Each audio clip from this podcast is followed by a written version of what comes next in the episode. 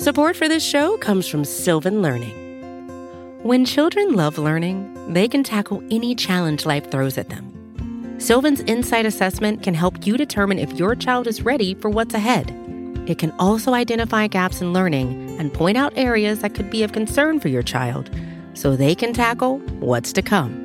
And right now, it's the best price of the year at $29.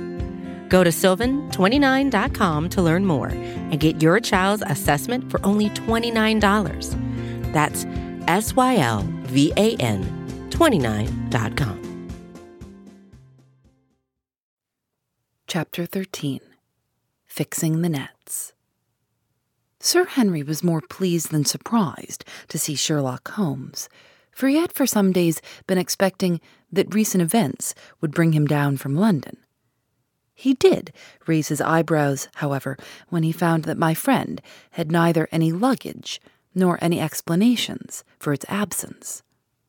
Between us, we soon supplied his wants, and then over a belated supper, we explained to the baronet as much of our experience as it seemed desirable that he should know. But first, I had the unpleasant duty of breaking the news to Barrymore and his wife. To him, it may have been an unmitigated relief, but she wept bitterly in her apron. To all the world, he was the man of violence, half animal and half demon, but to her, he always remained the little wilful boy of her own girlhood, the child who had clung to her hand. Evil indeed is the man who has not one woman to mourn him.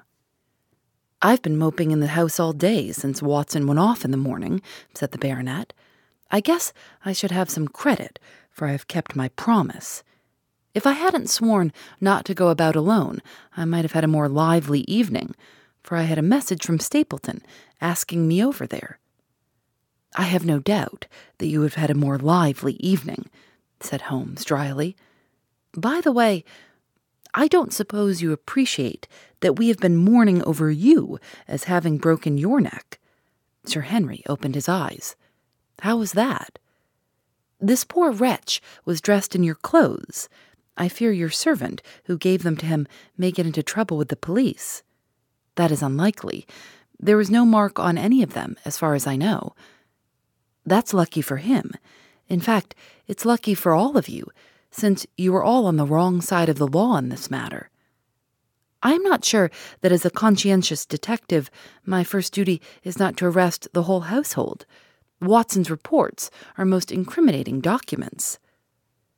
But how about the case? asked the baronet. Have you made anything out of the tangle? I don't know that Watson and I are much the wiser since we came down. I think that I shall be in a position to make the situation rather more clear to you before long. It has been an exceedingly difficult and most complicated business. There are several points upon which we still want light, but it is coming all the same. We've had one experience, as Watson has no doubt told you. We heard the hound on the moor, so I can swear that it is not all empty superstition. I had something to do with dogs when I was out west, and I know one when I hear one. If you can muzzle that one and put him on a chain, I'll be ready to swear you are the greatest detective of all time. I think I will muzzle him and chain him all right if you will give me your help. Whatever you tell me to do, I will do. Very good. And I will ask you also to do it blindly, without always asking the reason. Just as you like. If you will do this, I think the chances are that our little problem will soon be solved. I have no doubt. He stopped suddenly and stared fixedly up over my head into the air. The lamp beat upon his face, and so intent was it and so still that it might have been that of a clear cut classical statue, a personification of alertness and expectation. What is it? we both cried. I could see, as he looked down, that he was repressing some internal emotion. His features were still composed, but his eyes shone with amused exultation. Excuse the admiration of a connoisseur, said he, as he waved his hands toward the line of portraits which covered the opposite wall. Watson won't allow that I know anything of art, but that is mere jealousy, because our views upon the subject differ. Now, these are a really very fine series of portraits. Well, I'm glad to hear you say so, said Sir Henry, glancing with some surprise at my friend. I don't pretend to know much about these things, and I'd be a better judge of a horse or a steer than of a picture. I didn't know that you found time for such things. I know what is a good when I see it, and I see it now. That's a Kneller, I'll swear. That lady in blue silk over yonder, and the stout gentleman with the wig, ought to be a Reynolds. They're all family portraits, I presume. Every one. Do you know the names? Barrymore has been coaching me in them, and I think I can say my lessons fairly well. Who is that gentleman with the telescope? That is Rear Admiral Baskerville, who served under Rodney in the West Indies. The man with the blue coat and the roll of paper is Sir William Baskerville, who is the chairman of committees of the House of Commons under Pitt. And this cavalier opposite to me, the one with the black velvet and the lace? Ah, you have a right to know about him. That is cause of all the mischief. The wicked Hugo, who started the Hound of the Baskervilles. We're not likely to forget him. I gazed with interest and some surprise upon the portrait. Dear me, said Holmes, he seems quite a meek mannered man enough. But I dare say that there was a lurking devil in his eyes. I'd pictured him as a more robust and ruffianly person. There's no doubt about the authenticity, for the name and the date, 1647, are on the back of the canvas. Holmes said little more, but the picture of the old roisterer seemed to have a fascination for him, and his eyes were continually fixed upon it during supper. It was not until later, when Sir Henry had gone to his room, that I was able to follow the trend of his thoughts. He led me back into the banqueting hall, his bedroom candle in his hand, and he held it up against the time stained portrait on the wall. Do you see anything there? I looked at the broad plumed hat, the curling love locks, the white lace collar, and the straight, severe face which was framed between them. It was not a brutal countenance, but it was prim, hard, and stern, with a firm set, thin lipped mouth and a coldly intolerant eye. Is it like anyone you know? There is something of Sir Henry about the jaw. Just a suggestion, perhaps, but wait an instant. He stood upon a chair, and holding up the light in his left hand, he curved his right arm over the broad hat and round the long ringlets. Good heavens! I cried in amazement. The face of Stapleton had sprung out of the canvas. Ha! You see it now. My eyes have been trained to examine faces and not their trimmings. It is the first quality of a criminal investigator that he should see through a disguise. But this is marvelous. It might be his portrait. Yes, it is an interesting instance of a throwback, which appears to be both physical and spiritual. A study of family portraits is enough to convert a man to the doctrine of reincarnation the fellow is a Baskerville. That is evident. With designs upon the succession. Exactly. This chance of the picture has supplied us with one of our most obvious missing links. We have him, Watson. We have him, and I dare swear that before tomorrow night he'll be fluttering in our net, as helpless as one of his own butterflies. A pin, a cork, and a card, and we add him to the Baker Street collection. He burst into one of his rare fits of laughter as he turned away from the picture. I have not heard him laugh often, and it has always boded ill to somebody. I was up betimes in the morning, but Holmes was afoot earlier still, for I saw him as I dressed, coming up the drive. Yes, we should have a full day today, he remarked, and he rubbed his hands with the joy of action. The nets are all in place, and the drag is about to begin.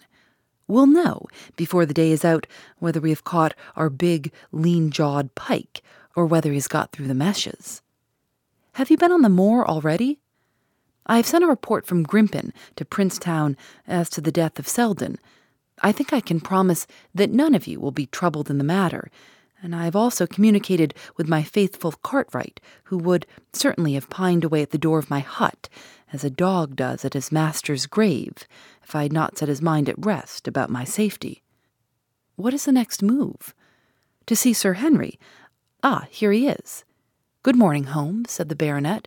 You look like a general who is planning a battle with his chief of the staff. That is the exact situation. Watson was asking for orders. And so do I. Very good. You are engaged, as I understand, to dine with our friends the Stapletons tonight. I hope that you will come also. They are very hospitable people, and I am sure they would be very glad to see you. I fear that Watson and I must go to London. To London? Yes, I think that we should be more useful there at the present juncture. The baronet's face perceptibly lengthened. I hoped that you were going to see me through this business. The hall and the moor are not very pleasant places when one is alone. My dear fellow, you must trust me implicitly and do exactly what I tell you. You can tell your friends that we should have been happy to have come with you, but that urgent business required us to be in town. We hope very soon to return to Devonshire. Will you remember to give them that message? If you insist upon it, there is no alternative, I assure you. I saw by the baronet's clouded brow that he was deeply hurt by what he regarded as our desertion. When do you desire to go? he asked coldly. Immediately after breakfast. We will drive into Coombe Tracey. But Watson will leave his things as a pledge that he will come back to you. Watson, you will send a note to Stapleton to tell him that you regret that you cannot come. I have a good mind to go to London with you, said the baronet. Why should I stay here alone? Because it is your post of duty, because you gave me your word that you would do as you were told, and I tell you to stay. All right, then I'll stay. One more direction. I wish you to drive to Merripit House. Send back your trap, however, and let them know that you intend to walk home. To walk across the moor? Yes. But that is the very thing which you have so often cautioned me not to do. This time you may do it with safety, if I had not every confidence in your nerve and courage, I would not suggest it, but it is essential that you should do it. Then I will do it. And as you value your life, do not go across the moor in any direction save along the straight path which leads from Merripit House to the Grimpen Road and is your natural way home. I will do just what you say. Very good. I shall be glad to get away as soon after breakfast as possible, so as to reach London in the afternoon. I was much astounded by this program, though I remembered that Holmes had said to Stapleton on the night before that his visit would terminate next day. It had not crossed my mind, however, that he would wish me to go with him, nor could I understand how we could both be absent at a moment which he himself declared to be critical there was nothing for it, however, but implicit obedience, so we bade good-bye to our rueful friend, and a couple of hours afterwards we were at the station of Coombe Tracey and had dispatched the trap upon its return journey. A small boy was waiting upon the platform. Any orders, sir? You will take this train to town, Cartwright. The moment you arrive, you will send a wire to Sir Henry Baskerville in my name to say that if he finds the pocketbook which I have dropped, he is to send it by registered post to Baker Street. Yes, sir.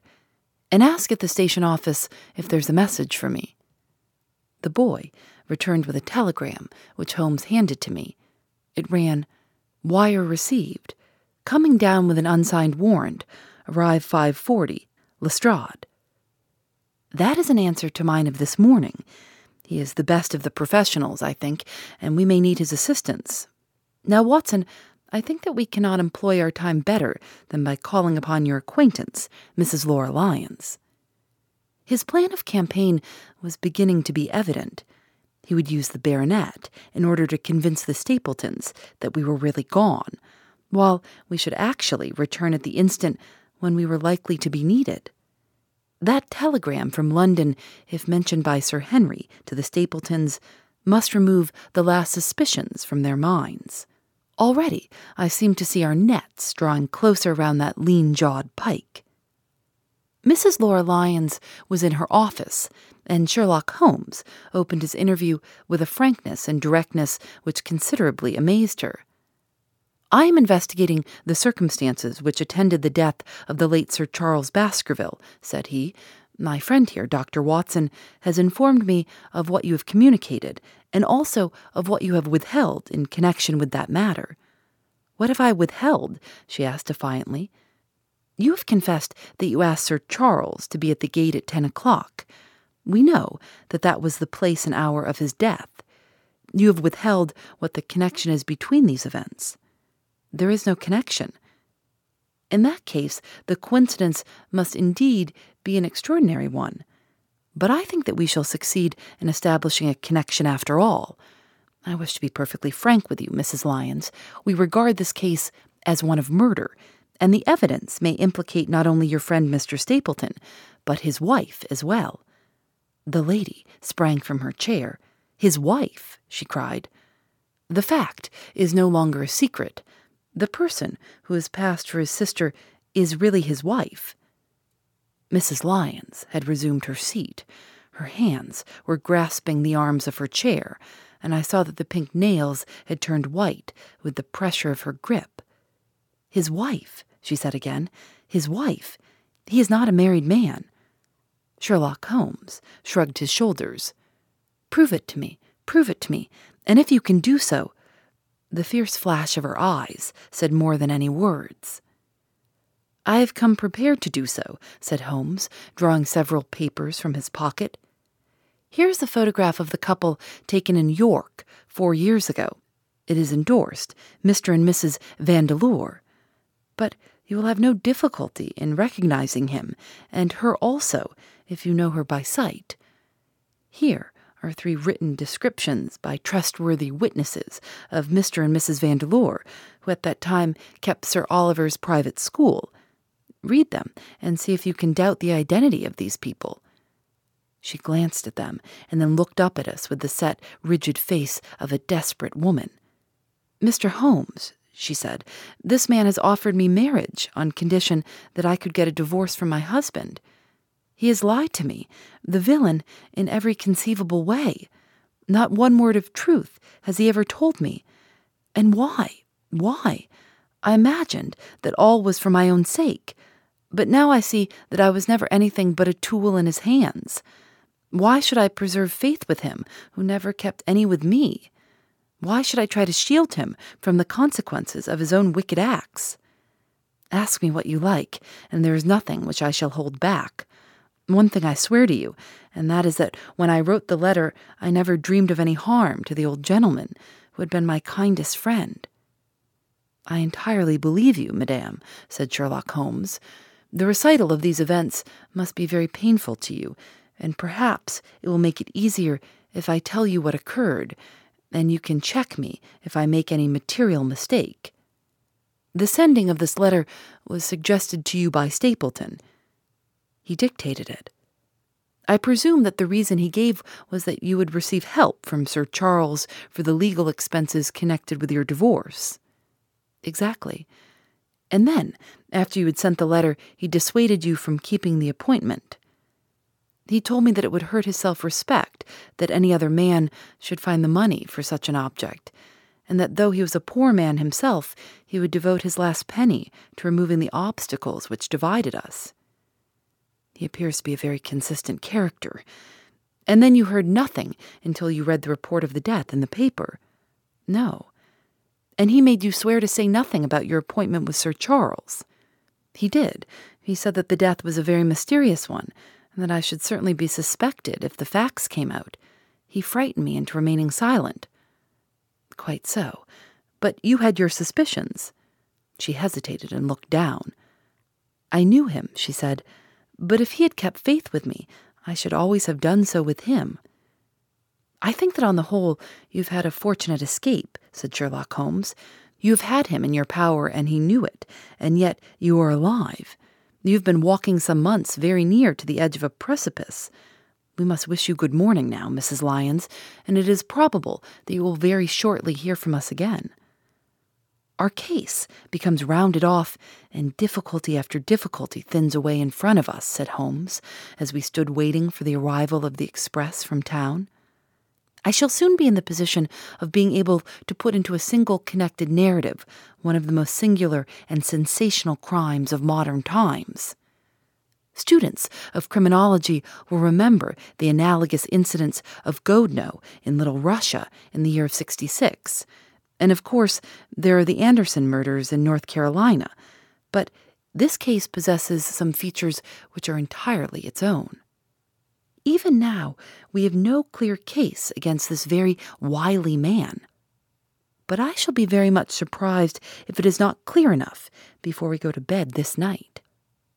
The London Express came roaring into the station, and a small, wiry bulldog of a man had sprung from a first class carriage. We all three shook hands, and I saw at once from the reverential way in which Lestrade gazed at my companion that he had learned a good deal since the days when they had first worked together. I could well remember the scorn which the theories of the reasoner used to excite in the practical man. Anything good? he asked. The biggest thing for years, said Holmes. We have two hours before we need think of starting. I think we might employ it in getting some dinner, and then, Lestrade, we will take the London fog out of your throat by giving you a breath of the pure night air of Dartmoor. Never been there? Ah, well, I don't suppose you will forget your first visit. Phoebe Reads a Mystery is recorded in the studios of North Carolina Public Radio, WUNC.